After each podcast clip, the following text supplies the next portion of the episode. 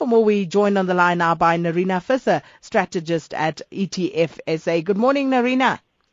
Good morning, Sakina, on this very happy Thursday. Indeed it is. And, and, and thanks for that smiley face that you sent. Love it when people, you know, just inject positivity at this early in the day.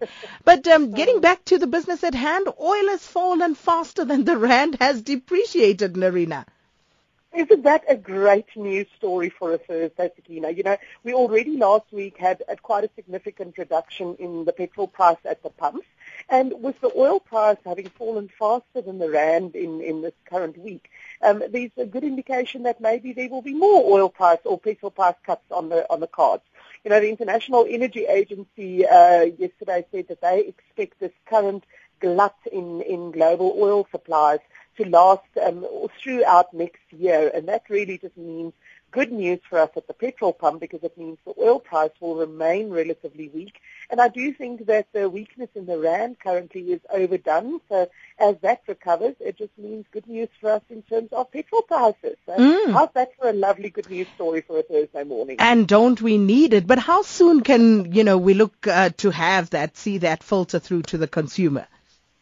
Well, you know what? Um, there are some aspects that the trans- transmission mechanism or the translation mechanism is very quick. So clearly, you know, people filling up their own cars or um, in terms of private transport and even to some extent um, in terms of the inflationary pressures on producer prices, we find that working through quite quickly.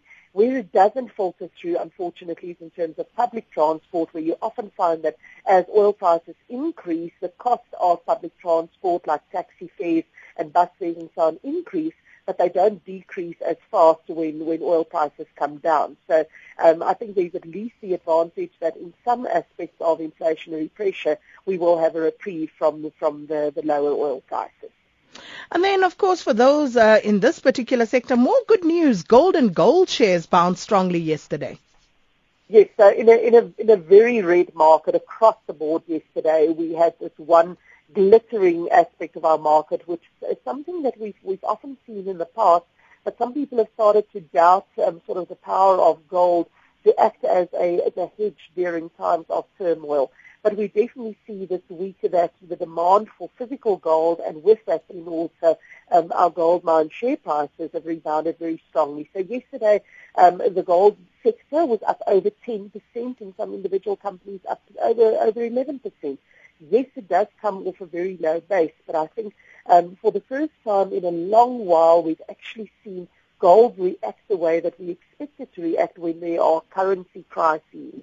And I think that is when we look towards gold more as a currency rather than as a metal. So yes, it is a precious metal, but um, when people are looking, you know, in, the, in, in times of what they call the fiat currency, which is really paper-based currencies, which is the backing of most currencies around the world, um, these paper currencies can be printed almost at will by central banks, whereas gold has got a physical store of value. It actually has an underpin to it that, that people during times of turmoil like. So, yes, great news for us in terms of the gold price. Obviously, for the gold mining sector currently with its wage negotiations, it's, a, it's a reprieve also for the gold companies when there's a bit of a, of a bounce in the gold price like we saw yesterday.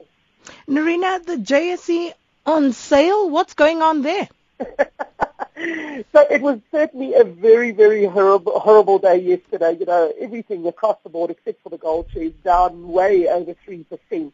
And I think um, our, our mentality or our view of the markets um, when we look at a, a sharp decline like we've seen this week, I think we're thinking about this the wrong way. So we tend to panic when markets fall and we all sort of rush for the door and everybody tries to get out as fast as they can.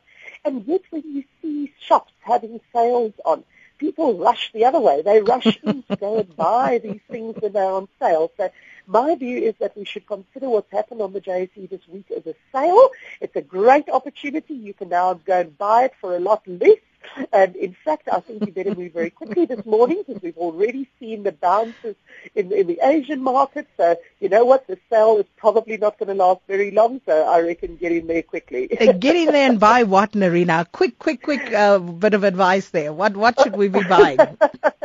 you know what? I would buy a very broad-based market index through an ETF It's the best way to get good diversified exposure. It's the cheapest and the lowest risk way to actually buy the market. So go onto etfsa.co.za and go and buy yourself a nice broad-based um, equity market index this morning.